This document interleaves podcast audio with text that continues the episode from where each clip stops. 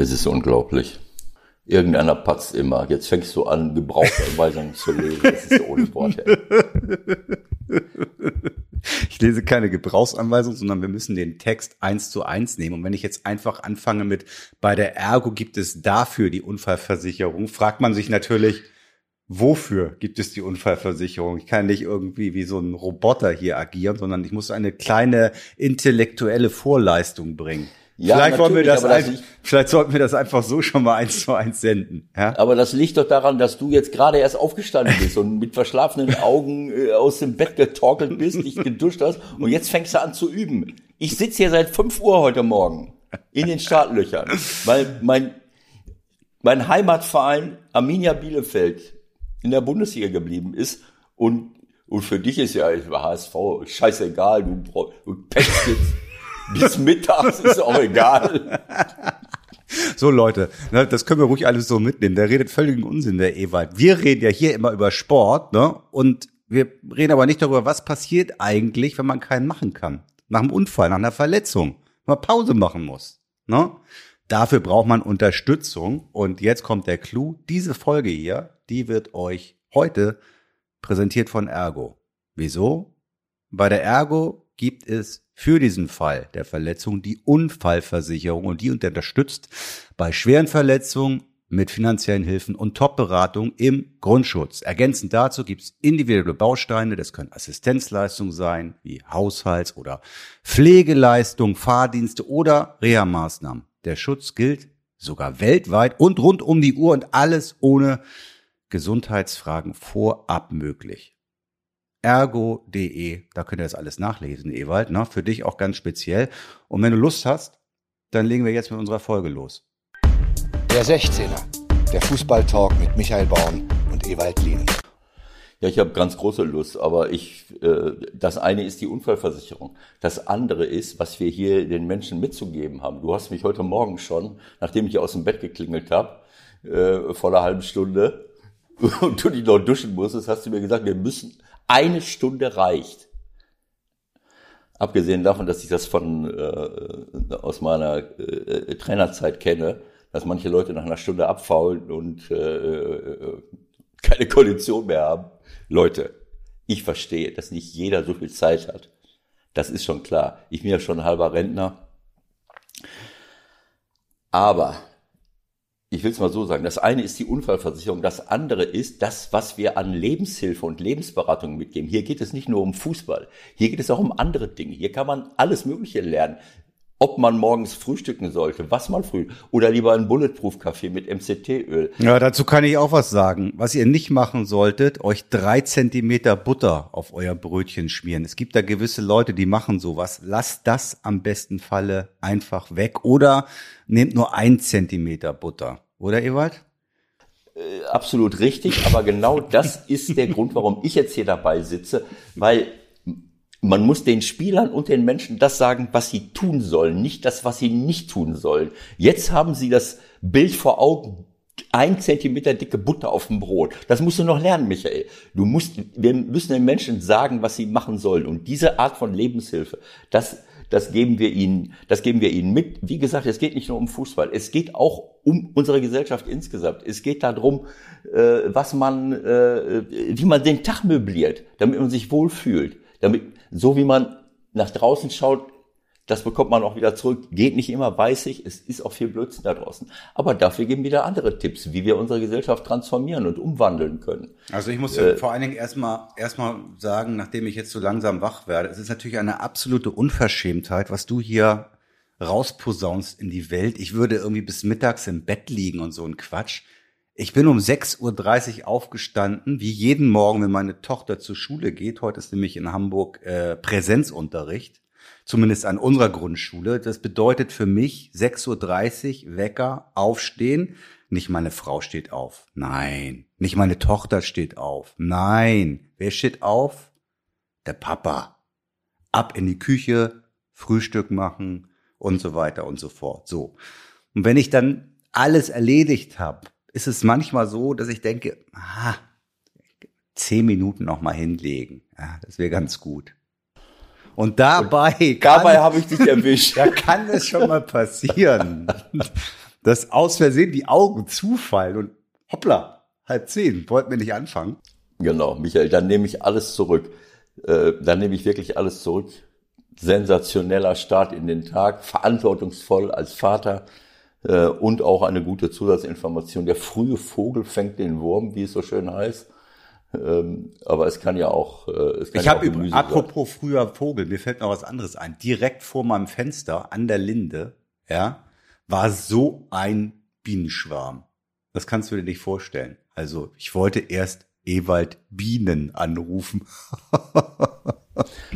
ja, du, aber ich meine. Äh, hast du nicht auch den Bienenhonig dabei, St. Pauli? War da nicht was? Ja, genau.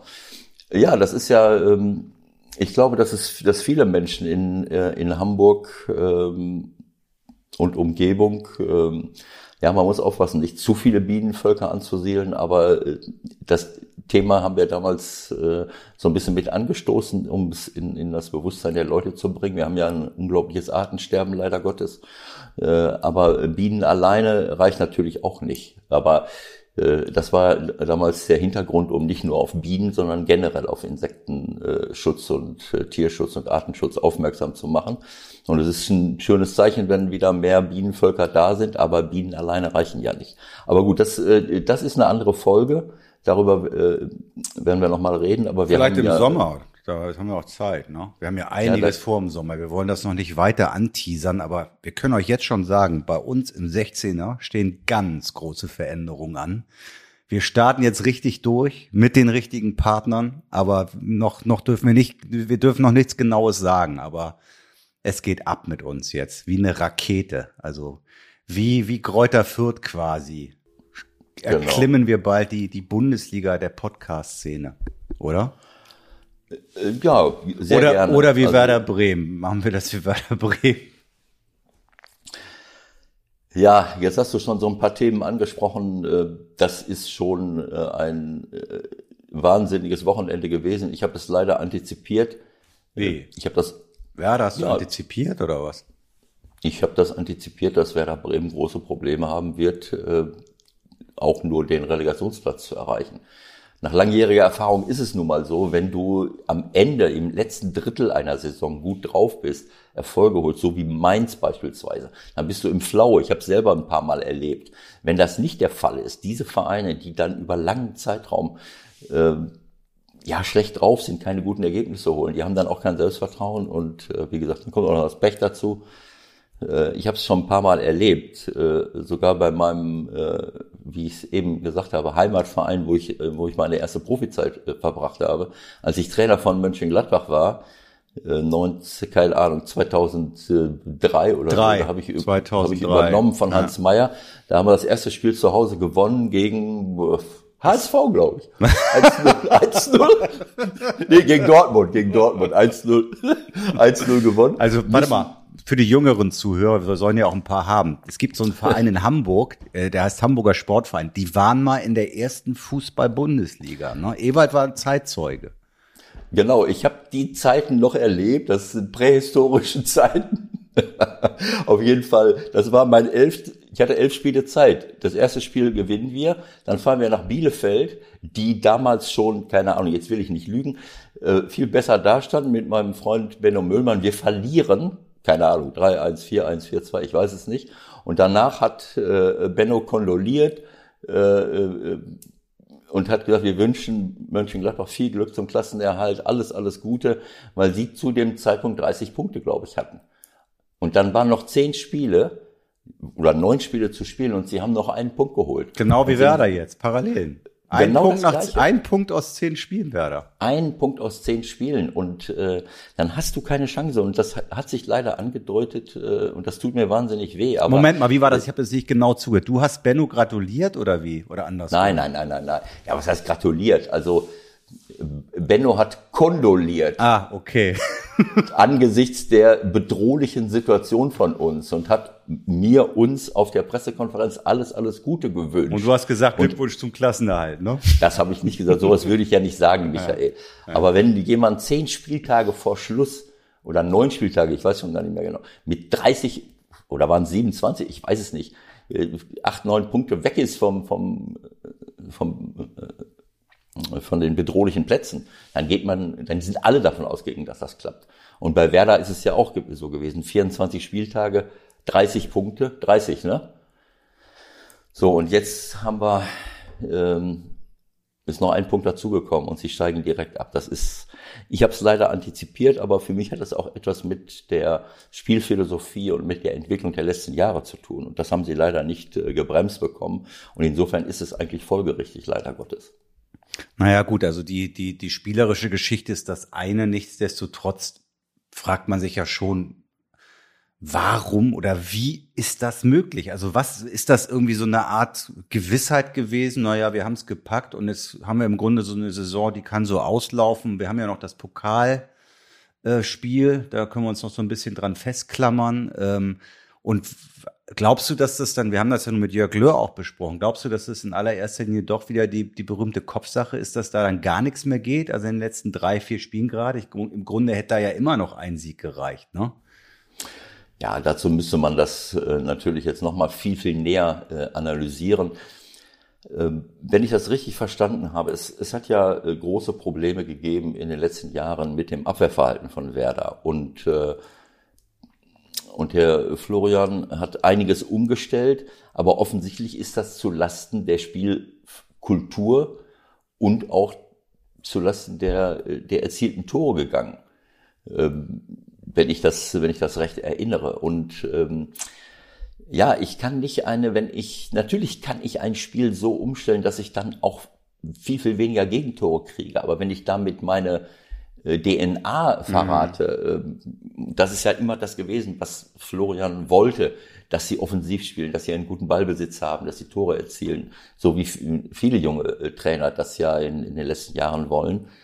Ähm, ja, und das nehme ich dann weg, um den Laden dicht zu machen und habe dann damit auch einen gewissen Erfolg, auch wenn er nicht, sagen wir mal, zu Beifallsstürmen hinreißt. Ja ähm, weiß ich nicht, ob man das die ganze Saison aufrechterhalten kann. Also sagen wir mal so, also, Sie haben, Sie haben natürlich deutlich weniger Tore geschossen und Sie haben leider aus Werder Sicht nicht deutlich weniger Tore bekommen. Also hinten ist es ein klein bisschen besser geworden und vorne natürlich, äh, da wollen wir nicht vergessen, dass Füllkrug lange verletzt war, von dem Sie sich sicherlich am meisten mhm. versprochen haben. Wenn der jetzt, sagen wir mal, gesponnen 10, 15 macht in der Saison, dann sieht die Sache natürlich ganz anders aus. Was ich zum Beispiel, jetzt hat sich das ja sowieso erledigt, was ich aber auch nie verstanden habe, wieso hat er den Selke zum Beispiel überhaupt gar nicht hinbekommen? Ne? Also ich meine, das ist ja jetzt, das ist ja jetzt kein, kein Vollblinder, wie man in der Fußballersprache sagt. Ne? Jetzt müssen sie den ja nicht fest verpflichten, weil sie abgestiegen sind.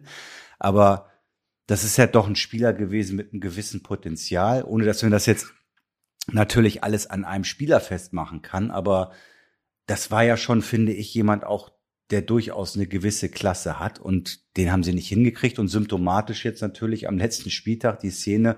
Ich weiß gar nicht, wie du das gesehen hast. Ich fand das auch wieder ziemlich ungerecht, wie sie auf den draufgeknüppelt haben, weil na klar steht der frei vom Torwart, aber der Pass kam irgendwie ziemlich blöd, so dass er nämlich schon vorm Ball wieder war. Und äh, also ich habe das jetzt nicht so als tausendprozentige wahrgenommen. Was sagst denn du als ehemaliger Stürmer zu der Szene? Hast du sie vor Augen? Ja, ja, ich habe sie vor Augen. Also einerseits, ähm, auch, den Davies Selke nicht als Trainer kenne, aber glaube ich, dass es eher ein Spieler ist, der eben auch viele äh, Situationen im Strafraum braucht. Und ich äh, meine, mich jetzt erinnert zu haben, dass sie auch ohne Füllkrug äh, eine andere Art von Fußball gespielt haben. Wenn ich mich so weit zurückziehe und dann vielleicht eher auf Konter spiele, dann ist das vielleicht nicht unbedingt das Spiel von Davis Selke. Das, ähm, auch wenn er auf Strecke eine, eine gut, ein gutes Tempo hat. Ähm, ja, und äh, dann ist es natürlich in dieser Szene, diese riesengroße Chance, die er jetzt hatte, das ist ja jetzt äh, auch nicht... Äh, äh, nicht das, der Grund dafür, warum, warum Werder letztlich abgestiegen naja, ist. Ja gut, du kannst es natürlich zuspitzen auf dieses Spiel, ist doch völlig klar. Und das ist natürlich auch einfach und bietet eine Angriffsfläche und äh, du kannst es zuspitzen. Aber äh, ich, ich fand es auch, natürlich musst du sagen, das ist ein Bundesliga-Stürmer und er muss das Ding da irgendwie reinkriegen. Aber wenn man sich es ein bisschen genauer anguckt, sieht man halt, äh, vielleicht war es gar nicht so einfach in dem Moment. Es war nicht ganz so einfach, aber er ist auch ein bisschen zu weit nach vorne geprescht. Also wenn, wenn jemand links durchgeht, dann muss ich mich ein bisschen zurückhalten. Es war nicht nötig, so weit nach vorne zu laufen, weil der, der Spieler, der Sergeant, muss den ja auch irgendwie man spielt ihn nicht einfach nur quer, sondern man muss auch damit rechnen, dass er ein bisschen zurückkommt. Und der war ein bisschen zu weit nach vorne. Und ich glaube, das hängt auch damit zusammen, wenn ich nicht so oft spiele. Ein Stürmer, nimm jeder Mittelstürmer, der äh, auf Chancen angewiesen ist, der, der dessen erste Qualität in erster Linie im Tore schießen ähm, äh, besteht, jetzt mal äh, ohne respektlos sein zu wollen, ähm, braucht einen Flow, braucht dieses Selbstvertrauen. Und wenn ich wenig spiele, dann, dann fehlen, fehlen, fehlen mir auch ein paar Dinge, die sonst automatisch ohne nachzudenken äh, da sind. Das ist einfach, das sind Automatismen. Und dazu gehört auch, wie bewege ich mich in einem Konter? Wo bin ich dann? Und diese, diese halbe Meter, der, den er vielleicht, oder die er vielleicht ein bisschen zu weit nach vorne geprescht ist, das hätte er in einer Saison, wo er wahrscheinlich... Mit Selbstvertrauen, mit zehn Toren auf dem Konto, ohne Druck, hätte das genau, wahrscheinlich, wahrscheinlich, hätte er sich ganz anders bewegt und hätte ihn locker reingeschoben. Genau so. Und dann liegt der Ball vor ihm, dann kann er den mit der breiten Seite, äh, mit dem rechten Fuß, kann er in den Ball hineingehen und ganz locker in die lange Ecke. Wenn er wenn er das hingekriegt hätte und äh, vorher auch schon, dann wären sie wahrscheinlich gar nicht in die Situation gekommen. Also, es ist, es ist sehr, sehr schade, weil ein Abstieg ist für alle Beteiligten, für die Spieler, für die Verantwortlichen, für die Fans äh, etwas Desaströses und wir beobachten diese Dinge ja nun seit langen Jahren und es ist immer, ich habe vor dem äh, Fernsehschirm gesessen, ich habe äh, diese beiden Spieltage, Samstag und Sonntag, erste, zweite Liga, mit meiner Tochter zusammen verfolgt. Mein Sohn schaltet sich noch mit dazu aus der Entfernung und wir fühlen natürlich mit, das sind Dinge, die, die man hundertmal erlebt hat. Ich war Spieler, ich war Trainer, meine Familie das miterlebt und ähm, Freude für diejenigen, die es schaffen, aber eben auch sehr viel Mitgefühl für diejenigen, die es nicht schaffen, weil das ist schon ein, ein Einschnitt, das ist eine, eine unglaubliche Emotionalität, die dabei hochkommt. Selbst dann, wenn man es vorher schon weiß, wie Schalke seinerzeit zum Beispiel. Ich meine, die wissen seit Monaten, dass sie absteigen und trotzdem ist der Moment, wo es dann wirklich passiert und rechnerisch auch nichts anderes mehr möglich ist, ist ein Schlag ins Kontor. Genau, du wahrscheinlich ist es wirklich so, dann, dann bist du wach. Ne? Vorher warst du noch so im, im Dämmern und vielleicht ist ja nur ein Traum und dann kommt der Abpfiff und du weißt. Hm. Ja, es ist, man, man hält sich immer an bestimmten Dingen fest und denkt, äh, rechnerisch, wenn ich jetzt die nächsten acht Spiele alle gewinne oder sechs Spiele oder fünf Spiele, keine Ahnung, vielleicht habe ich da noch mal eine Chance. Ähm, es ist einfach dieser Moment, wo es feststeht, wo man sich nichts mehr schönreden kann, wo man auch keine Hoffnung mehr haben kann, selbst auf unwahrscheinliche Entwicklungen. Und das schlägt rein und äh, diese Emotion äh, ist halt äh, sehr schwer zu, zu verkraften, aber auch da müssen Sportler durch, weil es zum Leben mit dazugehört. Da vor allen Dingen müssen die Vereine da durch. Ne? Also Schalke hat glaube ich, gegenüber Werder den Vorteil, dass sie sich schon ein bisschen darauf vorbereiten konnten in den letzten Monaten. Ich weiß nicht, wie weit die Planung bei Werder äh, dahingehend sind. Gewisse Medien wollten jetzt natürlich Blut sehen, bedeutet äh, den Kopf, wie es so schön heißt, dann von Frank Baumann. Äh, das scheint sich jetzt nicht zu bewahrheiten. Also der muss, so wie es aussieht, in allererster Linie äh, den sportlichen Part übernehmen, also A, einen neuen Trainer suchen und B, einen Kader zusammenstellen für die zweite Liga, was er ja so, glaube ich, auch noch nie gemacht hat, logischerweise. Ähm, traust du ihm was zu? Böse Frage. Böse, ob böse. Frank Baumann einen Kader für die zweite Liga zusammenstellt. nee, ob er, der, ob er dieser Situation Herr wird. Also ich werde ganz ehrlich, wenn ich mich da reinversetze, das ist doch, da weißt du ja gar nicht, wo du anfangen sollst. Da, da, da musst du natürlich noch, äh, die müssen ja auch Gelder erzielen, um überhaupt überleben zu können. Wie, der, der, Tag kann gar nicht so lang jetzt sein. Also wie, wie will man das handeln? Ja, es ist natürlich so, dass, ähm, wie, wie will ich es sagen? Du weißt ja, also ich wüsste jetzt nicht, oder ich weiß nicht, wie du es siehst, aber man weiß ja nicht mal, wer überhaupt jetzt da bleibt. Also man weiß ja nicht von einem Spieler im Grunde, okay, äh, mit dem kann ich jetzt planen. Also du hast gerade das Beispiel äh, Schalke angesprochen in Schalke haben sich schon äh, einige Weichen gestellt. Ich weiß nicht, ob es auf der Trainerposition noch was. Ach so, haben wir, haben wir Äh, wissen wir auch noch nicht so genau. Ja, aber ne? ich glaube, ich glaube eher, dass sich die Anzeichen verdichten, dass sie mit Gramozis das machen werden. So, sie haben Leute um die Mannschaft herum aufgebaut, sie haben Leute wie Büskens, Samoa mit dazu geholt, sie haben jetzt schon einige Wochen lang junge Spieler auf den Platz gestellt, die zeigen, dass sie und, vielleicht und sie haben natürlich schon ein paar Leute aus der zweiten Liga klar gemacht. Da kann man immer drüber denken, wie man will, aber es ist wahrscheinlich nicht doof, Terodde und Parson und ich glaube, es waren noch zwei andere zu holen, die den Laden kennen. Ne? So, ähm, das heißt, sie sind schon einen Schritt weiter und haben sich auch mental schon darauf eingestellt und gehen jetzt auch am Ende mit ordentlichen Leistungen aus der Saison heraus. Das ist etwas leicht Positives schon, während Werder mit zehn Nackenschlägen gefühlt äh, rausgeht. Und diese Hypothek schleppst du mit, auch als Verantwortlicher schleppst du sie mit. Und Frank Baumann wird natürlich äh, von vom ersten Spieltag an, von, von der ersten Minute an argwöhnisch äh, äh, beäugt werden. Welche Leute holt er? Kriegen sie es hin? Äh, kriegen sie das Geld zusammen? Kriegen sie die Spieler zusammen? Äh, das ist immer ein, äh, ein Problem, wenn ich mit den gleichen Leuten in eine neue Saison hineingehe, die vorher äh, erfolglos waren. Es sei denn, ich bin in Freiburg und bin abgestiegen, weil es äh, mal eben auch mal, mal passiert weil, ist, ja.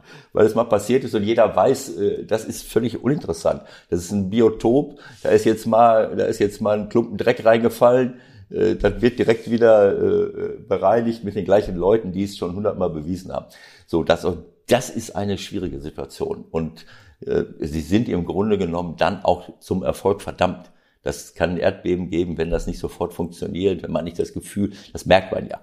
Welche Leute kriegt man? Wie geht's in der Vorbereitung? Auch da muss man aufpassen, klar.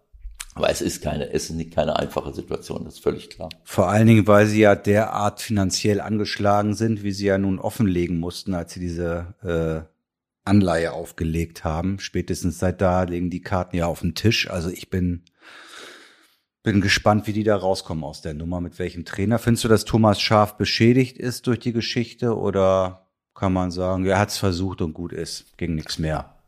Was, wie will ich denn äh, Thomas Schaf, Friedhelm Funkel, die zwei, drei Spieltage, Thomas hat ein paar Tage Zeit, was, äh, also, äh, das ist ja. War ein Versuch.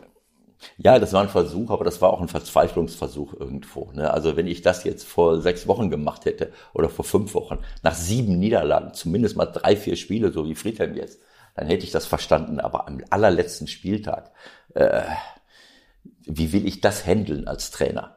Ne? Das ist ja ein, ein kein konstruktives, sondern ein vernichtendes Misstrauensvotum für alle Beteiligten, auch für die Mannschaft selber, denen ich vorher immer noch zugetraut habe, mit dem Trainer zusammen da rauszukommen. Und auf einmal stelle ich da jemand anders hin, auch wenn Thomas ein super erfahrener Fahrensmann ist.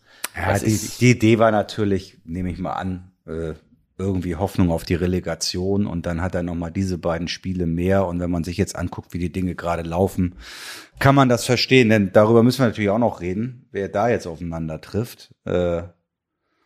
Der erste FC Köln.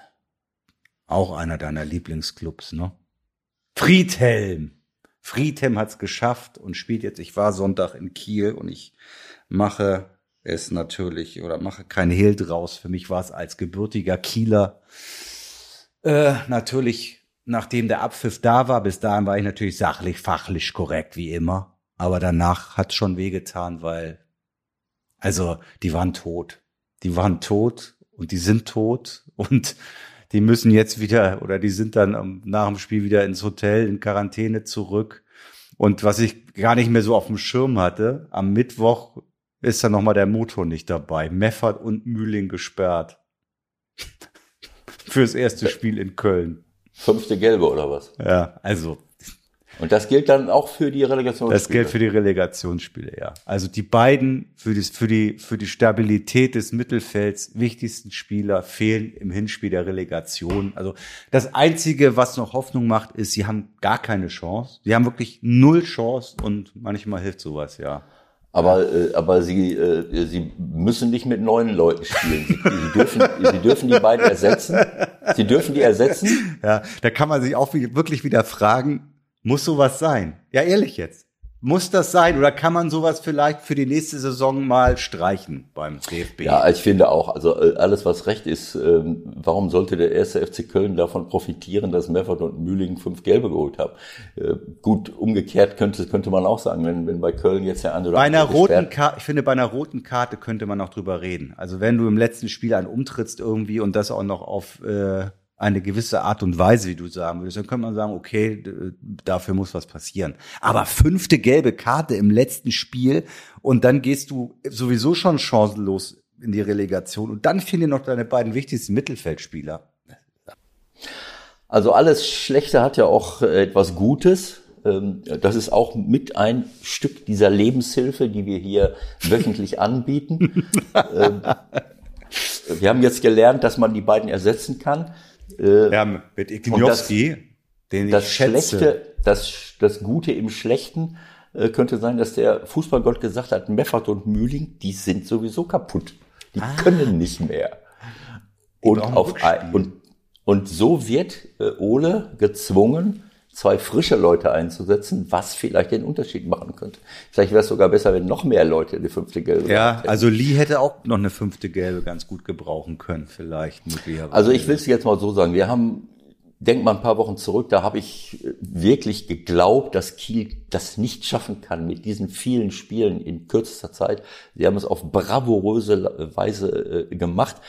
Und ich glaube, das hängt eben auch damit zusammen, dass sie eine unglaubliche, unglaublich gute Organisation haben, die beste Abwehr der, der zweiten Liga haben und, äh, und immer vorne mit Serra, mit Bartels, mit wem auch immer, Lee und wer auch immer, torgefährlich sein können. Und aber jetzt scheint, äh, da wo wir gedacht haben, na ja, jetzt, jetzt klappt es, jetzt scheint der Moment erreicht zu sein, wo du, äh, wo sie einfach nicht mehr können.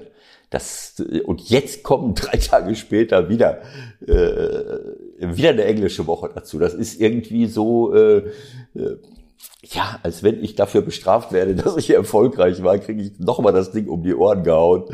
Das ist, das ist schon bitter ein bisschen, aber wie gesagt, wir, wir wissen nicht, äh, was, was rauskommt. Äh, ich empfinde das ähnlich wie du. Kiel hat eine überragende Saison gespielt, wenn ich auch nur, äh, wenn ich auch sehe, wie sie zum Beispiel gegen Bayern München gespielt haben im Pokal. Das war für eine Zweitligamannschaft einfach nur überragend.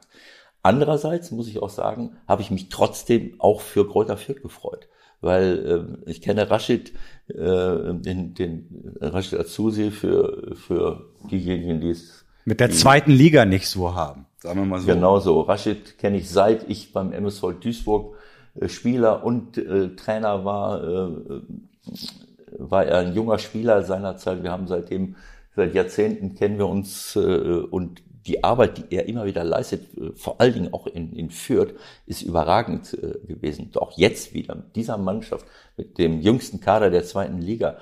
Und wie viele Spiele dann auch noch umzubiegen, die ich im Rückstand liege. Äh, das ist eine unglaubliche Leistung, auch mit Stefan Leitl, mit den allen, mit allen sportlich Verantwortlichen zusammen. Und ich, wir haben vor dem äh, Fernseher gesessen und, und ich habe immer gesagt, wer weiß, was noch passiert, weil sie sind, sie geben einfach nicht auf. Sie haben, sie liegen zurück ich hatte mich ehrlich, ich hatte mich ehrlich gesagt ein bisschen gewundert, dass die ja schon so ein bisschen aufgetextet haben im Vorfeld. Ne? Also nach dem Motto, ja, ja, und die anderen. Und äh, ich kann mir nicht vorstellen, ich weiß gar nicht mehr genau, wer es war, ob es Leitl war. Von Rashid kann ich es mir eigentlich nicht vorstellen. So nach dem Motto, wir packen das schon am Ende und äh, irgendeiner patzt da schon von den beiden an. Und ich dachte, was soll das denn jetzt irgendwie? Macht doch einfach euer Spiel und gut ist. Und dann liegen die ja schnell 0-1 zurück und so und kriegen eine rote Karte. Und ich gedacht, aha, dein, berüh dein berühmtes Karma irgendwie schlägt's ja, wieder zu, aber am Ende haben sie es gepackt und wie du sagst, exemplarisch äh, Kaderzusammenstellung, äh, Mannschaftszusammenstellung, zusammen mit dem Trainer und man braucht nicht immer 780 Millionen, um Erfolg zu haben. Ich habe auch irgendwie so im Hinterkopf gedacht, eigentlich könnte Werder die auch im Doppelpack gut verpflichten, aber ich glaube, das wird sich jetzt erledigt haben. Die gehen, glaube ich, eher mal in die Bundesliga mit ihrem Club. Ja, ja. Wie gesagt, ich, ich, das habe ich nicht gehört. Das ist vielleicht Zweckoptimismus äh, gewesen. Aber es ist ja, äh, es ist Wahnsinn, dass, äh, dass Kiel führt, glaube ich, und Bochum Fürth oder lagen, nee, lagen zurück. Ich, ich, ich weiß schon gar nicht mehr. Erst lagen sie noch zurück, dann haben sie geführt, wie auch immer. Auf jeden Fall, sie liegen zurück und kriegen dann eine, eine rote Karte äh, kurz vor der Halbzeit und können die zweite Halbzeit mit zehn Mann oder müssen die zweite Halbzeit mit zehn Mann bestreiten und, und kommen dann äh, zurück und gewinnen das Spiel noch 3 zu 2. Das ist, das ist unglaublich und das zeigt eben, was sie für eine, äh, was sie für eine Truppe haben, für einen Zusammenhalt. Und darüber habe ich mich auch gefreut, auch wenn es äh, zu Lasten von, von Kiel gegangen ist. Na, wir lassen uns mal überraschen, was die Störche dann noch so rauszaubern. Am Mittwoch in Köln, die, glaube ich, ohne Anderson, wenn es aus Kieler Sicht einen kleinen Hoffnungsschimmer gibt, also die ganz großen Raketen vorne drin, dass man jetzt da 0 zu 5 befürchten müsste, so dass das dann nach dem Hinspiel schon durch ist, muss man, glaube ich, nicht haben. Und vielleicht kriegen sie irgendwie noch mal die letzte Energie raus, keine Ahnung. Lassen wir uns mal überraschen. No? Ne? Was haben wir sonst noch so? Bayern München sind deutscher Meister geworden, oder? Ja, das war ja am zweiten Spieltag schon mehr oder weniger klar. Ne? ich ganz ehrlich, ich, ich guck da, ich guck da nicht mehr mehr hin. Also diese Meister, ja. diese Feier, wenn die da stehen, äh, es interessiert mich nicht mehr. Ich meine, das kann ja ein Bild sein von 2016 und ich habe es gar nicht gemerkt. So, ja, ja. Es interessiert mich nicht. Ja, gut, das ist ein Thema, haben wir schon öfters angesprochen. Naja, aber wir haben auch vorhin noch kurz drüber gesprochen, dass man in Frankreich gesehen hat, dass man die Dominanz und all das Geld auch schlagen kann. Ja, also wenn Lille, ja, Lille es schafft, PSG über Strecke abzufangen und die haben noch ein paar Spiele mehr in der Liga als wir und Meister werden vor PSG, warum schaffen wir es in der Bundesliga eigentlich nicht mal wieder, dass Bayern vielleicht mal nicht Meister wird? Ja? Ja, das, das ist eine gute Frage und das ist ein gutes Beispiel. Also wir haben äh, in Frankreich, man kann vielleicht die französische Liga nicht unbedingt mit der Bundesliga äh, vergleichen, weil es dort, glaube ich, ja, nicht so wahnsinnig viele äh, Mannschaften gibt, die die ganz großen äh, Spitzenmannschaften schlagen können. Kann ja, sein, aber das ist, da dann macht, das macht's ja eigentlich dann noch besser. Weil normalerweise würde das ja bedeuten, Paris gewinnt alles, ja, bis mhm. auf die vier Spiele, ja. die ein bisschen eng werden. Also das ist Wie das Gegenargument. Ja, ich, du hast recht, ich habe jetzt so genau auch nicht hingeguckt, aber ich sehe zum Beispiel, Nico Kovac geht rüber, Volland geht rüber und mit Monaco spielen sie eine unglaubliche Serie. Bis vor zwei, drei Wochen äh, waren sie ein, ein zwei Punkte noch hinter dem, dem Duo da oben. Äh, und äh, Lyon war noch mit, mit im Rennen, aber Lille hat sich wirklich äh, die Pariser vom Leib gehalten und mit ein, zwei Punkten jetzt am Ende äh, die Meisterschaft über die, über die äh, Linie gerettet. Das ist ein tolles Zeichen, freue ich mich sehr drüber, auch wenn ich über Lille nicht viel weiß, aber die, wir haben es schon oft genug angesprochen, dieses, dieses Geld, was dort äh, investiert wurde und wird, aber das ist in Eng das ist nicht gesund, aber das ist in England auch nicht viel anders.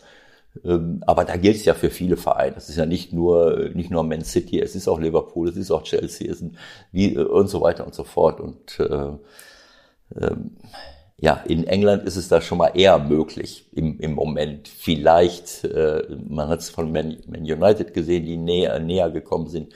Dies Jahr war Liverpool nicht so nah dran. Naja, gut, aber das kannst natürlich nicht ernsthaft vergleichen, denke ich. Du hast schon recht, weil da sind natürlich, äh, weiß ich nicht, acht unterwegs, die ja solche Gelder zur Verfügung haben. Wenn du schon England ansprichst, kann man zumindest einen Satz noch drüber verlieren. Wie war das jetzt? Tuchel verliert und kommt trotzdem in die Champions League. ja, weil genau Leicester, so. weil Leicester es wieder verdaddelt am letzten Tag. Das gibt's doch überhaupt nicht. Also ich habe zwischenzeitlich nur Live-Ticker gesehen und dann war es ja so, dass, dass die führten. Also dann wird, wird Chelsea rausgeflogen als Fünfter. Und dann gucke ich irgendwann später nochmal rein und denke, das gibt's doch nicht. Nach 2, 2, 1 verlieren die noch 2, 4 und gehen wieder raus. Das ist schon ein Trauma. Und jetzt hat's halt doch wieder auch da mehr oder minder die üblich Verdächtigen, ne? bis auf Man United, die mal wieder reingekommen sind. Ja, es ist Wahnsinn. Also erstmal, dass Liverpool es wieder nochmal geschafft hat, dass sie sich am Ende nochmal da rausgezogen äh, äh, haben. Sie haben ja einen riesen Rückstand gehabt. Das war Wahnsinn.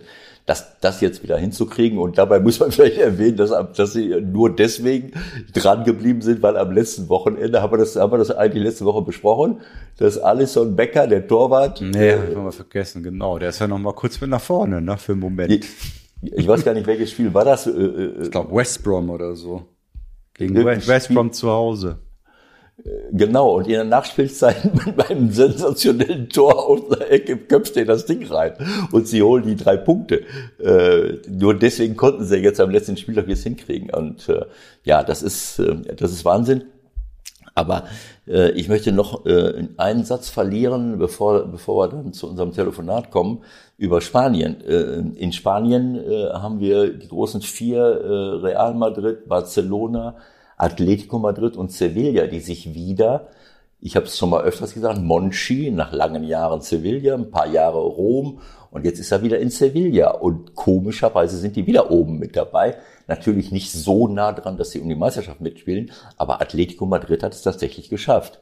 Äh, da, da müssen wir mal äh, eine eigene Sendung machen über äh, Cholo äh, Simeone. Das ist ein Wahnsinn und diesmal ist er auch nicht völlig ausgerastet, aber das ist nach 2014 das zweite Mal, dass er spanischer Meister wird vor diesen beiden Großen. Und das ist eine, eine unglaubliche Leistung. Ich habe das gesehen, ich habe diese Konferenz äh, mir angeschaut, wie, wie Suarez, der alles vergeben hat in den letzten Wochen und Monaten, dann plötzlich doch noch ein Tor schießt äh, und das 2-1 erzielt und, und sie äh, diesen Vorsprung vor, vor Real Madrid äh, behalten. Unglaubliche Leistung. Aber äh, da geht's eigentlich nicht so sehr um Geld, auch wenn die viel haben, sondern da geht's um eine Spielweise, die ganz, ganz schwer zu, äh, zu besiegen ist. Das ist, das habe ich ja schon mal gesagt. Der, der schickt da eine, äh, eine, eine Truppe von, von, wie heißen die da früher, die, die, äh, die, die Straßenkämpfer in Südamerika auf die, äh, auf die Piste, da geht, das ist wie so, eine, wie so ein Überlebenskampf. Ne? Und dann haben, können sie auch noch gut Fußball spielen, äh, stellenweise. Das ist schon Wahnsinn. Aber gut. So, also. Also was? Sprech, ja, also. Sprechen wir über Arminia Bielefeld, meinst du? So sieht's aus. Ja, dann wählen wir Ander. Der Anruf der Woche. Heute bei. Also Leute, wir haben es ja eben schon angedeutet. Jetzt bin ich sehr, sehr froh, dass wir meinen alten, lieben Freund Xavier Arabi von Arminia Bielefeld am Telefon haben. Äh, einen schönen Guten Morgen, Samia. Guten Morgen, hallo zusammen. Ich finde das super, dass du, dass du Telefon sagst, Ewald. Ich sage auch schönen guten Morgen. Wir sind zwar per Skype verbunden, aber Ewald kommt halt noch aus der Zeit der Wählscheibe. Lieber Samir, ich bin ein bisschen überrascht, wie fit du aussiehst. Sag mal, könnt ihr nicht richtig feiern da in Bielefeld oder was los? Ja, wir haben es äh, versucht. Äh, dass, dass die Polizei hat uns ein bisschen Strich durch die Rechnung gemacht. Äh, und natürlich in diesen schwierigen Zeiten ähm, es ist uns eigentlich zweimal genommen worden. Wir haben letztes Jahr ähm, schon sensationell den Aufstieg geschafft, wollten das mit unseren Fans ausgiebigst feiern und haben uns dann vertröstet und haben gesagt, wir schaffen die nächste Sensation, wir bleiben in der Liga und dann lassen wir es doppelt krachen. ähm, auch, auch dazu ist es leider nicht gekommen. Ähm, es gab äh, in der Kabine und äh, ja, dann äh, am Trainingsgelände in unserem Bungalowdorf, äh, wie unser Aufsichtsratsvorsitzender immer so schön zu den Containern sagt, die wir hier stehen haben, äh, damit es ein bisschen äh, sich besser anhört, haben wir da auch das ein oder andere Krombacher äh, okay. zu uns genommen. Aber äh, gestern habe ich dann den Tag dann doch zum Schlafen genutzt und insofern geht es jetzt wieder volle Kraft voraus. Das Möchtest heißt, du noch den einen oder anderen Sponsor mit einfließen lassen? Krombacher habt ihr getrunken, hast du das? das piepsen wir weg. Die das, Schü das die, Schü die Schüko-Fenster, ihr habt die Schüko-Fenster aufgemacht, um ein bisschen frische Luft reinzulassen. Am besten wäre es gewesen, ich baue bei mir um, wenn ich die dann äh, mitgenommen hätte und bei mir einbauen äh, äh würde. Aber nein, äh, das reicht nicht. Ich werde keinen mehr erwähnen. Oh ja. Nein, das, das ist in Ordnung. Das kannst das du alles machen, die Rechnung kommt. Also das kannst nein, du dann nein, weiterleiten. Genau. Ist überhaupt also ein Verein, ein Verein. Ah, äh, jetzt geht das der, wieder los. Äh, der mit diesen finanziellen Möglichkeiten in der Bundesliga bleibt, in der ersten Bundesliga bleibt und äh, mit, äh, mit diesem berühmten Schlauchboot bei der, bei der Rennbootregatta mitgemacht hat, der hat jedes Recht der Welt, 48 Sponsoren jetzt zu nennen. Dafür gebe ich dir jetzt drei Minuten Zeit. Alles noch mal kurz. Ja, Nein, also wir haben es lieber weitermachen, weil dann beschweren sich die zwei, drei, die ich in den drei Minuten dann nicht erwähnt habe. Also insofern. Genau so. Aber du hast es gerade schon angesprochen. Wir haben ja im Vorfeld, als wir telefoniert haben, äh, schon darüber gesprochen. Das ist ja, das wird mir jetzt nochmal bewusst. Ihr seid aufgestiegen in Pandemiezeiten äh, und ihr feiert den Klassenerhalt in Pandemiezeiten. Wir haben es ja vor zwei Tagen gesagt, wenn es, äh, also wenn ihr jetzt abgestiegen wärt, sagen wir, haben wir mal so scherzhaft gesagt, dann wärt ihr ein Jahr in der Bundesliga gewesen und, und keiner hätte es mit. Das hätte ja. keiner mitbekommen. Absolut. Kein Absolut. einziges Spiel mit Zuschauern im Stadion, das ist da. Oder, oder sehe ich da irgendwas falsch? In der Saison Nein. habt ihr mal Zuschauer gehabt? Ja, im äh, ersten Heimspiel gegen den 1. FC Köln. da haben wir, haben wir knapp 5000 gehabt, da hat es sich, äh, ja, da haben wir alle noch gehofft, dass, dass es auf dem Weg der Besserung ist und die Zuschauerzahlen sukzessive nach oben gehen. Aber das war dann wirklich ja, eine Eintagsfliege. Das war dieses eine einzige Spiel nur? Ja, also das erste Auswärtsspiel bei Eintracht Frankfurt waren Zuschauer zugelassen, hatten wir ein Heimspiel und danach Nein. war es dann vorbei. Ja. Wahnsinn. Ja, das ist natürlich, also. Das kommt ja, das kommt ja eigentlich sogar noch mit on top, ne? Also, ich meine, es war doch eigentlich klar, wenn ihr eine Chance haben wollt, dann eigentlich mit dieser Atmosphäre, die du zu Hause kreieren kannst, äh, dass das noch ein bisschen extra Push gibt, ist unbestritten. Äh, das wertet das Ganze natürlich noch mal ein bisschen auf, wenn wir jetzt noch mal das Ganze ein bisschen Revue passieren lassen. Ne? Absolut. Also das war, man überlegt sich ja, man schaut ja auch, was haben andere gemacht ähm, die sicherlich nicht ganz so groß sind, Union Berlin wie die anderen, aber doch trotzdem deutlich bessere wirtschaftliche Mittel haben als wir. Aber auch die haben im ersten Jahr dann eben genau, wie du gerade gesagt hast, in dieser Pokalspielmentalität, auch in dem ein oder anderen Heimspiel, sei es Dortmund etc., geschlagen und diese Bonuspunkte. Und die Rechnung haben wir natürlich auch aufgemacht, dass wir mit der Unterstützung der Fans den einen oder anderen ähm, Bonuspunkt zu Hause gegen die Großen dann mal holen können. Und ja, Pustekuchen.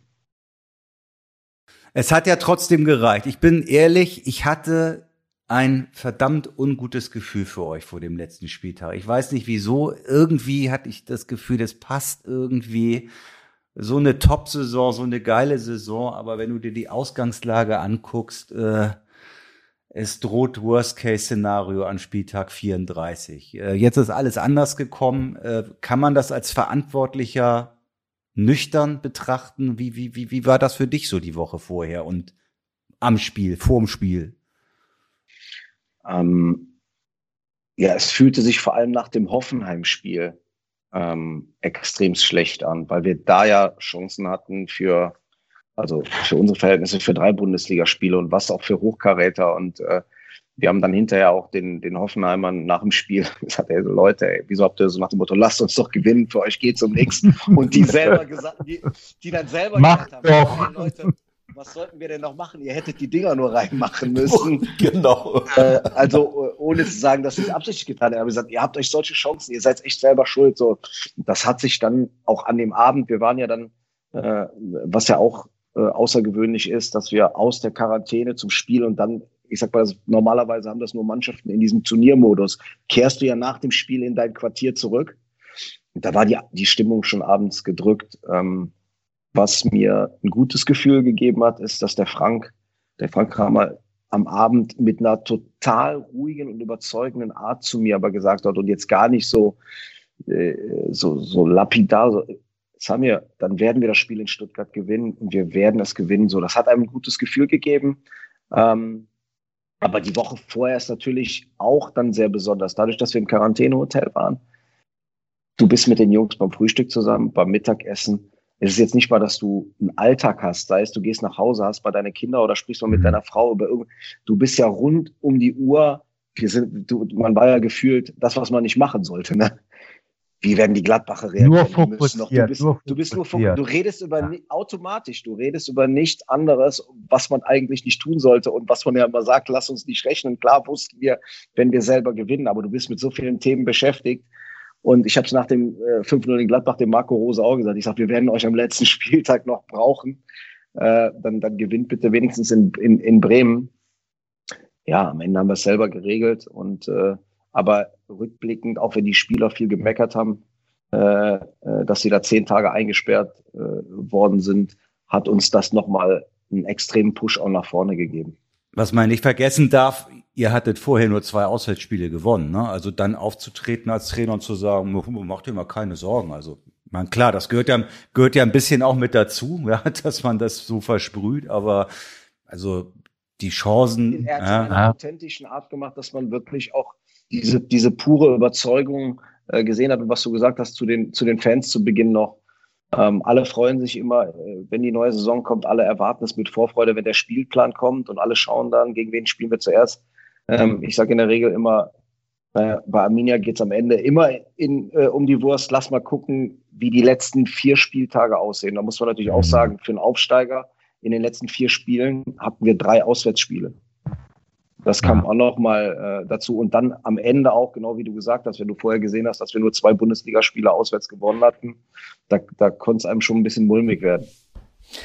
Aber ich sag mal, diese Situation mit dem Hotel galt ja für alle. Das ist ja eine total schräge Situation. Schon ohne Zuschauer ist schlimm, aber wenn ich dann auch noch diese, diese Quarantänesituation habe, das ist, ich habe sowas gehasst, dieses, dieses, äh, den Kopf gar nicht mehr freikriegen, sondern nur noch fokussiert sein. Das kann nicht gesund sein. Und das galt, das galt ja für andere auch, aber es, es ging ja nun mal nicht, äh, nicht anders. Also ich, ich muss das jetzt nochmal loswerden. Äh, äh, bei aller äh, Neutralität und bei aller ähm, Sympathie auch für viele andere Vereine habe ich mich natürlich wahnsinnig gefreut, weil es eben meine Heimatregion ist, weil Arminia Bielefeld mein erster Club war im, im, im Profibereich. Und äh, ich habe es nicht so ich habe auch nicht gewusst, was passiert, das ist ganz klar, aber ich habe es nicht so pessimistisch gesehen wie du jetzt gerade, äh, Michael, weil ich, wir haben es ja vorhin schon besprochen und die ganzen Monate besprochen. Äh, ich habe immer Werder Bremen auf der Rechnung gehabt. Klar weiß man nicht, ob du dann vielleicht in die Relegation hineinrutschst, aber ich habe für Werder Bremen immer äh, seit Wochen, seit langen Wochen äh, auf dem Schirm gehabt, vielleicht rutschen sie noch mal ganz, ganz unten rein, weil äh, äh, es ist einfach, das ist einfach so, wenn ich in den letzten zehn Spielen kaum noch gewinne, dann bin ich in einer negativen Spirale und äh, das ist so schlimm gewesen für Werder.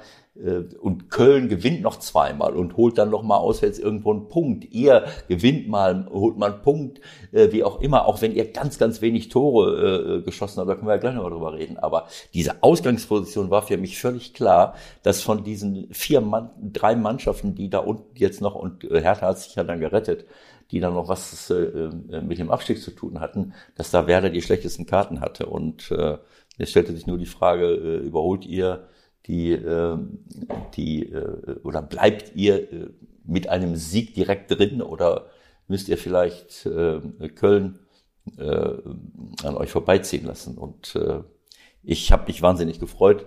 Kann ich, muss ich einfach mal loswerden, weil das ist einfach toll. Das ist für die Region klasse, das ist für euch als Club klasse.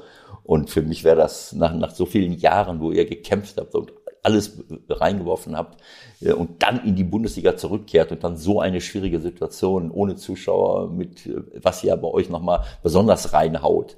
Also das, was, wenn ich jetzt nur bei, an uns denke, bei, beim FC St. Pauli, was jedes einzelne Spiel ohne Zuschauer alleine an Catering-Einnahmen und sonstigen Einnahmen, äh, was das für ein Verlust ist und ihr seid sowieso schon auf Kante genäht und dann bricht euch das alles noch weg und dann trotzdem den Klassenerhalt zu schaffen, das äh, also es wäre für mich äh, fatal gewesen für für euch als Club und für die für die Region auch, ähm, wenn ihr da direkt wieder hättet gehen müssen. Und das war auch nicht verdient gewesen, auch wenn ihr wahnsinnig wenig Tore erzielt habt. Aber ich habe mich wahnsinnig gefreut. Ich musste das jetzt mal loswerden. Ja, gut, Eva, das ist ja auch nicht nur ein journalistisches Format hier. Du hast natürlich jederzeit die Möglichkeit, auch so eine Eloge loszulassen. Darf ich auch noch eine kurze Frage vielleicht nochmal stellen?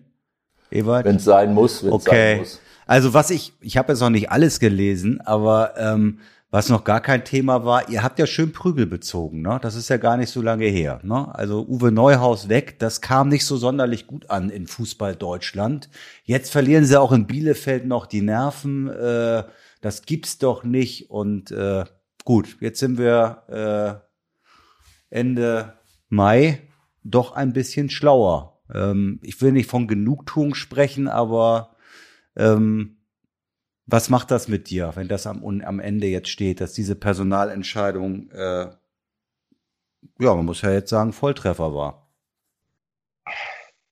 Ja, es bestätigt einen einfach nur darin, ähm, dass man Überzeugungstäter sein muss.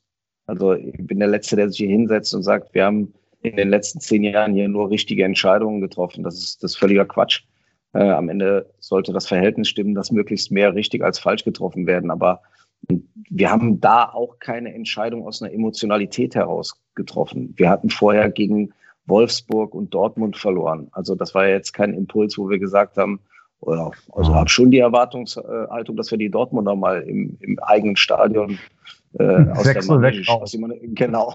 So, äh, und die Entscheidung ist dann immer weiter gereift und äh, am Ende geht es immer um Menschen. Ich sage immer, wenn du so eine Entscheidung triffst, dann verlieren alle ein gewisses Stück weit, weil äh, alle haben, haben ihren Beitrag in irgendeiner Form dazu beigeleistet, dass es ab einem gewissen Zeitpunkt nicht mehr funktioniert. Das gehört aber zu dem Geschäft. Und nochmal, die, die Parameter und die Situation haben sich verändert. Wir haben ähm, davor ähnliche Prügel bei Jeff Salbene äh, einbezogen äh, und mhm waren dann anderthalb Jahre später in der Bundesliga. Und deswegen haben der Markus Reg und ich jetzt noch nach dem Aufstieg gesagt, wenn wir wieder in derselben Situation waren, die Entscheidung für Uwe Neuhaus mit allen Stärken und Schwächen, die im Übrigen jeder Mensch hat, würden wir die Entscheidung wieder so treffen. Und jetzt zu einem gewissen Zeitpunkt haben wir eine Entscheidung, die schon feststand, die wir eigentlich im Sommer unabhängig der Ligazugehörigkeit durchgezogen hätten, haben sich einige Sachen intern verändert, weswegen wir dann auch kurzfristig reagiert haben. Und natürlich freut sich jeder, dass wir dann auch so belohnt worden sind für die Entscheidung. Ja, es gibt ja keine, äh, das weiß man ja vorher nicht, ob es klappt. Wie, wie oft gehen Trainerwechsel auch äh, oder führen zu einer kurzfristigen Verbesserung. Es gibt ja diese Untersuchung langfristig. Absolut. Äh, verändert sich oft nicht so viel, aber das jetzt jetzt äh, hat euch das äh, hat euch die Entwicklung recht gegeben letzten Endes äh, obwohl man auch nie wissen kann, ob es dann vielleicht auch äh, äh, auf andere Art und Weise gelaufen wäre. Das, das ist ja keine Wissenschaft, keine strenge Wissenschaft. Aber es ist so und wie du gesagt hast, du musst Entscheidungen treffen und wenn du von etwas überzeugt bist, dann kannst du nicht, äh, kannst du nicht sagen, äh, nee, eigentlich da, da hilft es ja auch nicht, wenn du irgendwelche Untersuchungen zu Rate ziehst. Eigentlich klappt das nicht so oft, äh, äh, sondern man muss immer die konkrete Situation beurteilen. Dafür steht ihr in der Verantwortung und seid erfahrene Leute es, es geht ja auch nicht nur um das kurzfristige, Ewald. Wenn du, wir, wir haben auch gemerkt, dass wir in Gesprächen natürlich, wenn wir authentisch unsere Idee und unsere Philosophie verkaufen wollen, was meine ich damit? Wir sprechen mit Neuzugängen. Und dann hat der Uwe noch mit am Tisch gesessen und so, das ist schwierig, dann auch teilweise so. Und dann haben wir gesagt, wir merken, dass wir auch da natürlich ähm, äh, Probleme kriegen. Du hast recht, wir wissen nicht, was in der anderen Konstellation passiert äh, wäre, aber wir haben die Überzeugung verloren, haben gesagt, eine Garantie gibt's mit Uwe nicht, eine Garantie gibt's, wenn wir dich geholt hätten oder wen auch immer. Die Situation ist in der Bundesliga so schwer, wir haben sie mit keinem. Aber in der Abwägung mit all den, mit all den anderen Themen, wie gesagt, dann ziehen wir es jetzt vor und glauben einfach, dass wir unsere Chance dadurch auch kurzfristig nochmal erhöhen können. Durch diesen Impuls. Können wir nochmal äh, ein bisschen konkreter werden, was deine Arbeit betrifft. Ich habe jetzt hier gerade mal bei Transfermarkt die äh, Vertragslaufzeiten aufgemacht. Ich muss gestehen, ich habe das noch nicht getan. Da wird mir relativ schlecht, wenn ich an dein Arbeitspensum denke in den nächsten Wochen. Ähm, wie geht das jetzt? Wie geht das jetzt? Also von Urlaub, von Urlaub gibt's glaube ich erstmal nicht, oder? Also wie viele, wie viele Verträge laufen aus. Wie viele willst du verlängern? Wo siehst du Chancen, dass Leute bleiben? Du hast ja mal vom Schlauchboot gesprochen. Aus persönlichem Interesse möchte ich jetzt mal fragen, als allererstes, gibt es irgendeine theoretische Chance, dass ihr Duan behalten könnt? Ähm, ja, muss man ganz ehrlich sagen, ohne fremde Hilfe ähm, ist das nicht möglich. Geistert er jetzt ja schon überall, wollen wir uns nicht auf die letzte Nachkommastelle festlegen, aber diese fünf Millionen, die da überall geistern, ähm, das geht schon in eine richtige Richtung. Ähm, ich habe es ja auch jetzt schon mehrfach gesagt, das sind äh, zwischen 20 und 30 Prozent, je nachdem, wo wir uns am Ende einpendeln, hängt auch sicherlich noch ein bisschen vom Fernsehranking ab. Ähm, ist das, das das Geld von unserem Gesamtetat? Das Geld haben wir nicht. Wir, äh, wir haben auch äh, Einschnitte aufgrund der Pandemie. Ähm, wir haben, äh, das sind Summen, die, die können wir nicht bezahlen. So, jetzt ist die Frage, ob es Partner gibt, die uns da unterstützen können. Ähm, und ansonsten muss man eben sagen, lasst uns glücklich sein, dass, dass, dass der Junge uns extremst geholfen hat in dem einen Jahr. Man sieht, das ist ein Weg ähm, mit, mit Leihspielern und natürlich ähm, wollen wir auch immer eigene Spieler haben, aber das machen auch andere Vereine. Wir haben extremst an Attraktivität gewonnen durch das mhm. Bundesliga-Jahr, jetzt ein weiteres Bundesliga-Jahr. Wir merken einfach, einfach mit Spielern, selbst wenn es am Ende nicht immer klappt, aber mit denen wir an einen Tisch kommen, die wussten vor vier Jahren gar nicht, wo Bielefeld liegt. So, und das wird weiter unser Weg sein, weil wir gar nicht in der Lage sind, uns solche Spieler selber zu leisten. Und das muss ein Mix sein. Und zudem dann einfach immer wieder das, was wir gesagt haben, junge Spieler. Wenn ich die Entwicklung von Amos Pieper sehe, der jetzt zur U21 EM fährt, der, der hat vor dreieinhalb Jahren hat er noch Regionalliga gespielt. So, und das, das wird der weitere Weg sein. Und es ist immer kurzfristig enttäuschend, dass wir diese Spieler nicht halten können. Aber äh, um es abzukürzen, das wird bei Rizzo Doan sehr, sehr unwahrscheinlich werden. Wahrscheinlich wird auch selbst in der Bundesliga ja der ein oder andere größere Club da mal äh, bisschen genauer hingeguckt haben. Das war ja schon recht auffällig. Also die Chance ist wahrscheinlich nicht so groß. Wie, wie viel, wie viel, äh, ohne jetzt jeden einzelnen durchzukauen über Einnahmen, müssen wir natürlich gleich nochmal kurz sprechen, aber wie viel neue äh, sind so Pi mal Daumen angedacht? Ja, ich denke, dass wir so sechs neue Spieler am Ende noch dazu nehmen werden. Den einen oder anderen haben wir ja vielleicht auch schon. Aber sag mal, wie, wie, wie, wie, wieso, wieso ist das jetzt noch nicht offiziell mit Vassiliaidis und mit Serra? Was, was ist da noch, was hakt da noch? Ich denke, das ist klar. ähm, was? Äh, ähm, sagen wir mal so, man kann immer selber, in, äh, wenn wir jetzt mal äh, hoch im Norden uns bewegen, ähm, ich würde würd mir das auch wünschen, wenn ich so einen Spieler äh, am Ende vielleicht verliere und jetzt, wie sie, die eine außergewöhnliche Saison spielen, das, das, wir konnten es jetzt gar nicht so sehr unter der Decke halten, wie wir es auch gerne gemacht hätten, ist ja klar, aber das ist einfach aus Respektgründen. Die spielen eine wichtige Saison. Wir wollten da Ruhe in dem Thema haben, haben das Ganze relativ früh auch abgewickelt. Ähm, und insofern äh, haben wir es jetzt auch nicht nochmal, das, das gehört sich einfach so. Mit, mit Sebi ist es so.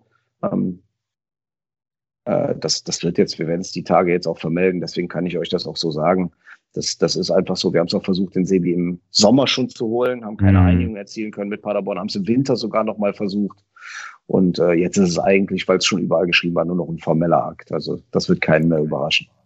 Ja, es gibt zwei, zwei Namen, die jetzt natürlich schon äh, massiv interessieren, auch deutschlandweit. Das ist einmal euer Torwart, ne? Jetzt die neue Nummer vier. Das wusste ich gar nicht, dass es jetzt auch schon eine Nummer vier gibt in der Nationalmannschaft. Aber gut, er hat eine außergewöhnliche Saison gespielt. Ähm, hast du Sorgen, dass der noch von der Fahne geht? Stefan ist ein wichtiger Baustein in unserem Spiel auch. Ähm, am Ende hat er noch einen Vertrag. Ich glaube, das ist keine Floskel, aber er fühlt sich wohl, er ist gerade junger Vater geworden, er will, äh, und wenn man sieht, wie sein, wie sein Torwartspiel ist, ähm, Ewald kennt ihn ja auch selber, ist ein, ist ein äh, äh, ich glaube, eigentlich so wie ein Torwart sein muss man schon ein bisschen positiv verrückt, mutiger Junge. Den kannst du nicht in jedem Club einfach mal so äh, ein ganzes Jahr auf die Bank setzen. Da dreht der durch. So. Und dann müssen wir auch eben sagen, ja, wir sind nicht Bayern, wir sind nicht Dortmund, aber wir haben eins von 18 Bundesligatoren zu vergeben. Ja. Das kann der Tego sehr gut einschätzen. Und das, was du gerade gesagt hast, ähm, ja, es, es war halt so, das war trotzdem auch nochmal ein Push, weil wir das auch so umgewandelt haben, haben gesagt, das ist eine Bestätigung für die Arbeit von uns allen. Dass eben sich der Andi Köpke bei dem Spieler, dass sich der DFB bei uns meldet. Und da ging es ja nur um diese Thematik, dass er auf Abruf ist, nämlich dass nicht, wenn einer der Torhütern etwas passiert, mhm. dass der gerade auf den Malediven sitzt, äh, mit drei Cocktails intus und muss auf einmal zur EM reisen. Darum diente ja dieser Anruf, sei vorbereitet, dass es sein könnte. Und das ist eine Auszeichnung für alle. Für ja. Marco Kostmann, der einen überragenden Job macht mit unseren Torhütern. So, und deswegen, so ist das Thema. Stefan hat noch einen Vertrag. Es hat sich noch keiner bei uns gemeldet. Ähm, und, und insofern werden wir jetzt alles daran setzen, auch langfristig mit, mit Stefan weiterzuarbeiten. Also ich glaube, dass Stefan ein, ein Riesentyp ist. Äh, wenn ich allein seine Interviews sehe, wo er deine Schlauchboot-Theorie so ein ganz kleines bisschen äh, in Frage, in Frage gestellt. Das war in Ordnung nach vier. Das habe ich überhaupt nicht gehört. Was war das? Naja, er hat äh, so leicht, äh, leichte Kritik öffentlich geäußert bei Sky, äh, ob das, ob die sportliche Leitung jetzt so gut, ob das so gut war, dass man die ganze Zeit äh, sie als ein Schlauchboot bezeichnet hat gegen Rennboote und so. Aber, aber das hat einfach diese Ausstrahlung. Das war eine, eine, die Ausstrahlung eines erwachsenen, reifen äh, Mannes mit Selbstvertrauen. Und ich, ich muss ganz ehrlich sagen, äh, dass für mich ist das, wie, wie du es gerade gesagt hast, du hast einen Torwarttrainer erwähnt. Ich will niemandem zu nahe treten, aber ich sehe national und internationale sehr, sehr viele Torhüter, wo ich mich frage, was machen die mit denen? Ich sehe immer wieder die gleichen Fehler. Ich sehe Andererseits Torhüter, der Torhüter genauso, wenn ich, wenn ich keinen habe, der Tore äh, erzielt oder wenn ich hinten nicht einen Torwart habe, der Spiele für mich entscheiden kann, werde ich immer Probleme haben. Entweder gewinne ich eine Meisterschaft nicht oder ich steige ab. Das kann eine Sollbruchstelle sein. Und der Stefan war einer eurer Garanten. Ich habe selten einen Torwart gesehen in einer Saison, der nicht nur fußballerisch überragend ist, die Bälle mit dem rechten und linken Fuß, so wie Testegen seinerzeit. Der die Bälle rechts und links da durch die Gegend pölt, äh, die kommen auch noch ganz genau an und der, klar, das verlierst vielleicht auch schon mal einen Ball, wenn du hinten, was ja Uwe, äh, Uwe in seiner Zeit äh, eingeführt hat, äh, wenn du da rumspielst bis zum geht nicht mehr, da habe ich auch schon mal ein paar Ex-Spieler, die mich während des Spiels angerufen haben, so von Arminia, das kann nicht sein. Was machen die da? Die haben sich in die Hose gemacht. Aber fußballerisch überragend. Und was er an, wie, wie viele Spiele er gerettet hat, wie viele Bälle er gerettet hat. Das brauchst du und das kann ich nicht verstehen, dass manche Vereine seit Jahren da nicht auf so einer Position das absolute Optimum herstellen. Dann habe ich keine Chance. Und alleine für mich eine, eine der Szenen der Saison war der Save gegen Kramaric jetzt im letzten Spiel gegen, gegen Hoffenheim. Äh, das war unglaublich. Das war unglaublich und davon habe ich aber viele gesehen. Und das ist, das zeichnet ihn einfach aus und ich glaube, der weiß auch, äh, was er, äh, was er, was er an euch hat äh, und ihr natürlich auch, was ihr an ihm habt. Also da, da bin ich guter Hoffnung, dass ihr, dass ihr da eine gute, also mit ihm gemeinsam eine gute Entscheidung trefft. Das, ich glaube, dass so eine, so. so eine Rolle spielst du jetzt nicht überall, ähm, denke ich mal. Ne? So. Und jetzt kommen wir zum Thema, äh, dass natürlich gerade die Arminia-Fans in erster Linie äh, ja mit Herzen, mit heißem Herzen äh, mit Sicherheit beschäftigt. Was wird mit Fabian Klos? Pause. Pause. Ja, vielleicht noch mal ganz kurz, äh, ganz kurz für diejenigen, die keinen Fernseher haben zu Hause. Äh, äh, Arminia hat sich nicht nur gerettet, sondern äh, Fabian hat auch schon wieder ein Tor geschossen da, so ein Elfmeter. Und äh, nach dem feststehenden Klassenerhalt war er wirklich sehr emotional auf dem Platz zu sehen und, und, und hat geweint. Und, äh, und Was hast äh, du gerade gesagt, falls einer unserer Zuhörer keinen Fernseher hat? Das sollte ein Witz sein jetzt, oder wie? Wieso das denn? Es gibt durchaus immer mehr Menschen, die sich dieser, diesem digitalen Wahn verweigern. Und, Alles äh, klar. Jetzt hast du Samir schön, jetzt hast du Samir schön 60 Sekunden Zeit gegeben, irgendwie einen schönen Text sich auszudenken. Ja, natürlich. Das, das, das, das sind, wir sind Profis. Äh, ähm, ihr Bielefelder, ja. Wir, wir haben es ja jetzt wirklich schon mehrfach gesagt. Der, der Fabi ist äh, so lange hier ähm, und wir haben, wir haben uns ausgetauscht, logischerweise mit Fabi, mit seinen Beratern, ähm, sind auch noch dabei. Da ist jetzt noch keine Entscheidung gefallen, ähm, wie es, mit ihm weitergeht. Er hat ja gesagt, äh, noch vor anderthalb Jahren knapp, dass er für keinen anderen Verein mehr spielen wird. Ähm, jetzt ist es so, dass er gesagt hat, er will auf jeden Fall weiter Fußball spielen. Wenn wir gemeinsam keine Lösung finden, wird er, wird er sicherlich nochmal für einen anderen Verein spielen. Wir arbeiten da an, an einem Konstrukt, einer Lösung. Ähm, aber haben mittlerweile so ein offenes und ehrliches Verhältnis, dass wir auch in den letzten Wochen dann gesagt haben, pass auf, wir nehmen uns die Zeit, die wir brauchen und es interessiert alle. Das ist auch schön. Äh, aber wenn es was zu verkünden gibt, machen wir es. Und die, mhm. die Emotionalität ist ja auch total verständlich. Ähm, das war auch nach dem Heimspiel gegen Hoffenheim so. Ähm, diese für uns alle in dieser schwierigen Zeit extremst anstrengende Saison, auch für die Spieler, für alle Verantwortlichen, die Verantwortlichen einfach mit der Verantwortung, dass sie die Spieler wirklich immer wieder nicht nur mit taktischen Sachen nerven mussten, sondern auch wirklich, haltet euch an die Hygienevorschriften. Mhm. Hier war ein wirklich strenges Regiment, das war für alle belastend.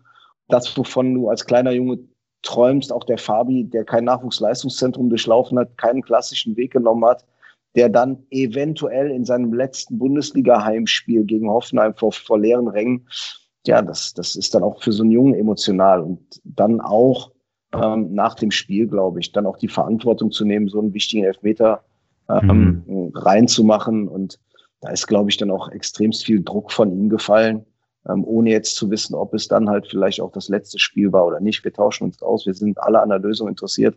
Aber die Lösung haben wir zum jetzigen Zeitpunkt noch nicht gefunden.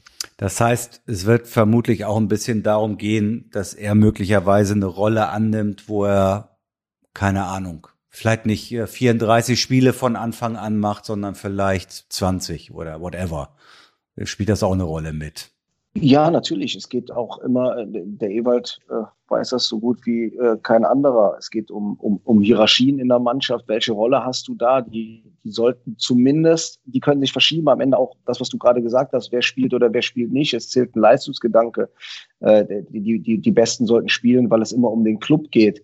Aber trotzdem vorher klar definieren, ist genauso wie wenn du ein junges Talent holst, um dem auch vorher zu sagen, pass auf, du kannst dich hier entwickeln und wenn die Zeit reif ist, bist du dann eben dran. Und jetzt vielleicht in einem Fall, es gibt Vereine, die das überragend machen, wie der SC Freiburg mit Nils Petersen. So, wenn du gebraucht wirst, bist du da. Wenn die Leistung zählt, wird es auch ein Spiel geben, wo du vielleicht, aber unsere Einordnung ist, weil das, was der Ewald eben gesagt hat, und das ist nicht die Schuld allein von Fabian Klos, bei weitem nicht.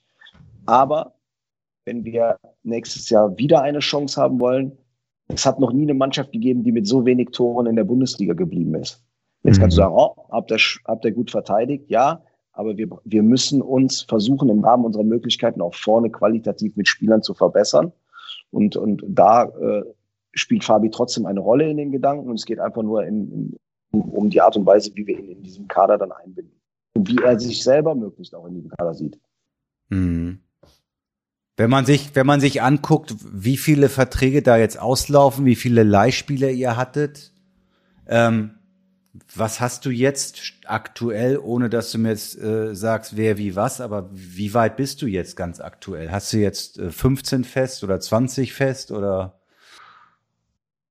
Also wir haben so viele Spieler fest, dass wir am 28.06. auf jeden Fall ins Training starten können. ja, das ist klar. Und, und, im, im, und, und im Worst Case der Frank auch mal ein 11 gegen 11 spielen kann, ohne dass er auf mich zurückgreifen muss, was sehr schade ist. Ähm, und wir haben ja auch in den letzten Wochen schon ein paar äh, Vorgespräche geführt. Und das ist ja völlig legitim, sowohl für uns als auch für die Spieler immer, dass, dass man unterschiedliche Ansätze hat, bezogen auf die Ligazugehörigkeit. So, jetzt wissen wir, wo wir spielen. Genau, genau. jetzt kann der jetzt eine oder andere sich Gedanken machen, ob er dabei sein möchte oder nicht. Und wir auch. Und du musst jetzt sowieso den nächsten äh, Vertrag, glaube ich, klar machen. Der nächste wartet. Ähm, ganz kurz noch, die Liga wird sich verändern. Fürth kommt, Bochum kommt. Äh, also mit dem Schlauchboot musst du uns jetzt nicht mehr um die Ecke kommen nächste Saison. Ne? Also ihr habt mindest mal äh, Außenborder. Nee, nee, nee, nee. Also ich würde mal sagen, auf dem Katamaran steigt ihr jetzt schon mal um nächste Saison. Ne? Das Bild ist falsch, Michael. Ich glaube, dass Samir demnächst sagen muss, wir haben auch drei, vier andere Schlauchboote mit dabei. Das wird kein Schneckenrennen, das wird ein Schlauchbootrennen nächstes Jahr. Okay. Alles klar. Okay, dann machen ja. wir den, dann machen wir den nächsten Vertrag klar und wir sind sehr gespannt. Wir sind sehr gespannt, wen ihr noch so aus dem Hut zaubert. Wenn du so die Offensive ansprichst, das ist, ich habe nicht alle Gerüchte verfolgt, aber ihr habt anscheinend relativ gut unterm Deckel gehalten bis jetzt ich entnehme dem, was du gesagt hast, dass wir da noch ein, zwei Überraschungen möglicherweise erleben die nächsten Tage. Wir bemühen uns. Okay. Also vielleicht darf ich noch einen Satz sagen. Ich, das gefällt mir, wie du, wie du über äh, die Personalie Fabian Klos äh, redest und äh, äh, das erwarte ich auch von, von dem Club meiner, meiner Heimat, dass man, äh, dass man sich respektvoll ähm, gerade mit den äh, Spielern auseinandersetzt und beschäftigt, die über lange Jahre das Gesicht äh, eines Vereines sind. Das, das ist oft, oft mit das Schwierigste. Wie gehen Karrieren zu Ende? Wie äh, äh, ermögliche es, ich es einem verdienten Spieler, äh, wie lange noch im Club zu bleiben? Mit welcher Rolle? Mit welchen, äh, äh ja, in welchem Zusammenhang? Ähm, aber ich habe äh, entnehme deinen Worten und ich hoffe, dass das auch für den, äh, dass der Fabian sich da auch Gedanken drüber macht. Ich glaube, dass das, das ist natürlich was ganz, ganz Schwieriges. Also ich sag mal, in dem Alter nochmal einen Club zu äh, wechseln, irgendwo anders hinzugehen, weil man nicht loslassen möchte. Ich kann das alles verstehen. Das ist einfach so. Ne? Wenn man, wenn man das so vor Augen hat, es könnte mein letztes Spiel sein für den Club, dass das eine unglaubliche, ein unglaublicher Einschnitt ist. Aber ich würde mich wirklich freuen für ihn, für euch, für alle Beteiligten, wenn ihr da eine sozialverträgliche und, ähm, und, und gute Lösung für alle Beteiligten findet, dass, äh, dass so jemand wie Fabian Klos eine andere Rolle vielleicht noch einnimmt und, äh, und dort bei Arminia in den nächsten ein, zwei Jahren seine Karriere beenden kann und dabei, dabei helfen kann. Ich glaube, das würde ihm gut zu Gesicht stehen und euch auch. Also schauen wir mal. Okay. Schönes, Schönes Plädoyer nochmal von Ewald. Mal, mal gucken, was, was du draußen machst. ich habe den Arbeitsauftrag verstanden. alles klar, Samir. Ähm, tüte das alles schön ein und äh, mach noch mal ein bisschen Urlaub irgendwann, ne? Mach ich. Bis nächste Saison. Samir. Ciao. Gratul danke. Gratulation nochmal für alle Beteiligten und alles Gute, Samir. Tschüss. Ciao. Tschüss, danke. Das hat ja wieder gar nichts gebracht, das Gespräch. Mit dir kommt man einfach nicht vorwärts. Da werden irgendwelche komischen Plädoyers dazwischendurch eingebaut. Äh, wir kriegen dich schon noch auf Linie da. Das war auch mal ja, so richtig. Doch zur du, da musst du musst auch mal wie ein knallharter Journalist irgendwann fragen. Dann geh doch zur Bildzeitung. dann kannst du Sachen, da kannst du jeden Tag irgendwas in den Raum stellen, unfallfrei, ohne dich für irgendwas verantworten zu müssen. Genau. Wenn es dann klappt, dann genau. sagst du, habe ich doch gesagt. Genau. Ich Und hätte jetzt eigentlich sagen müssen, sag mal, sag mir, der Klos ist doch weg, oder? Genau. Und der, der, die Kunst besteht ja darin, ähm, das, was geklappt hat, zu feiern. Darauf, das zu feiern, den Fokus darauf zu legen, so dass die Leute und über die anderen Dinge, die du, den ganzen Blödsinn, den du verbreitest und, und sagst, dass du darüber gar nicht redest. Ja. Und dann ist, dann entsteht diese selektive Wahrnehmung, boah. Born weiß ja alles. Born weiß alles. Ja, Born weiß wieder alles. Guck mal da. Und weißt du was? Weißt du was? Hansi Flick wird Bundestrainer. Nein. Ehrlich. Habe ich aus sicherer ja. Quelle.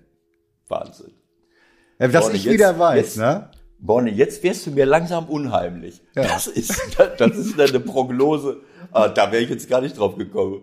Aber der, der hat Angebote gehabt, du. Von Barcelona, von Real Madrid, von Teutonia 05, Barmbek Uhlenhorst. Und was macht er? Geht zum DFB.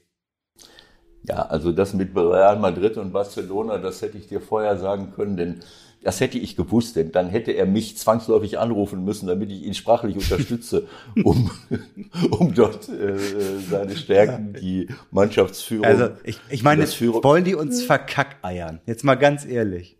Was denn? Ja, Real Madrid und Barcelona. Also ich meine, ganz ehrlich, ich möchte mal wissen, was da wirklich ernsthaft mal drüber gesprochen wurde in diese Clubs. Aber Ach, jetzt bist du auf einmal daran interessiert, ob es ernsthaft war. Bei vielen anderen Sachen nimmst du das einfach so hin und sagst, ja, der geht dahin und der wird dort und der wird da Trainer. Und bei Hansi Flick stellst du das in Frage, dass ein, dass ein, äh, dass, dass spanische Clubs bueno, eso es un, una, una opinión que yo no puedo entender, porque yo pienso que Hansi Flick naturalmente es capaz de hablar español mm, en, en, en, esos mm, grandes mm. clubes. No hay problema. Was also ich dir sagen kann, was ich dir ja. sagen kann, es ist Fakt. Ne? Er hat unterschrieben. Bis nach der, äh, ich glaube sogar bis nach der EM, ne?